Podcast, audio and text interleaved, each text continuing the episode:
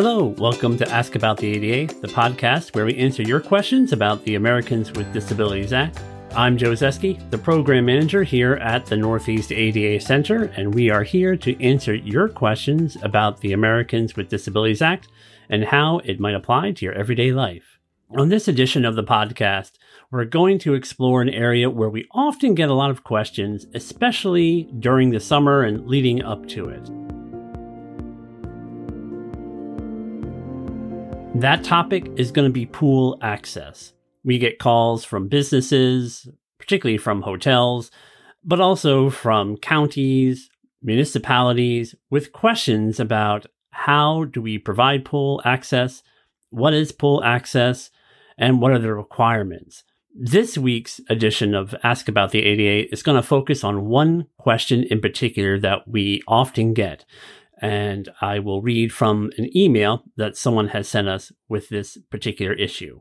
Do swimming pool lifts have to be located at every pool in a resort? Can just one be provided that is close to several pools if it can serve all of them? And the answer to this question is no. Every pool must have its own lift available to it. And so moving a lift from pool to pool is not an option under the regulations under the Americans with Disabilities Act. The regulations state that a pool lift has to be able to be operated independently by a person with a disability and must be available whenever the pool is open for use. This means essentially that a pool lift has to be fixed in place whenever a pool is open to the public for swimming. Being fixed in a particular location is important, and that's because if someone is using a pool lift, you can't have it moved and thereby leaving the person without a way to get out of the pool to exit the water if they need to.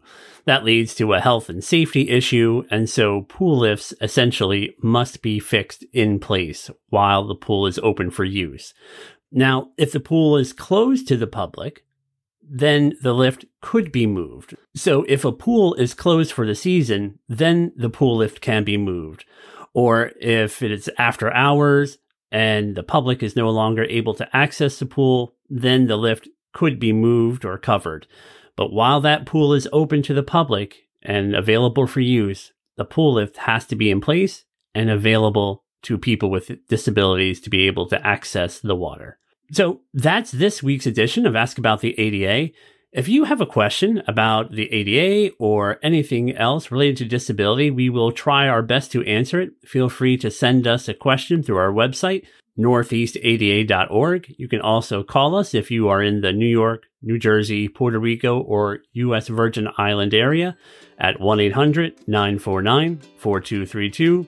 You can look for us on social media. Just look for at Northeast ADA. I'd like to thank Will Warren, our student producer who helps to create these podcasts. Thank you as well to Peter Quinn of the YTI media team for helping to do final touch ups and polishing for the podcast. And thank you all for listening. I hope you will continue to engage and join the conversation.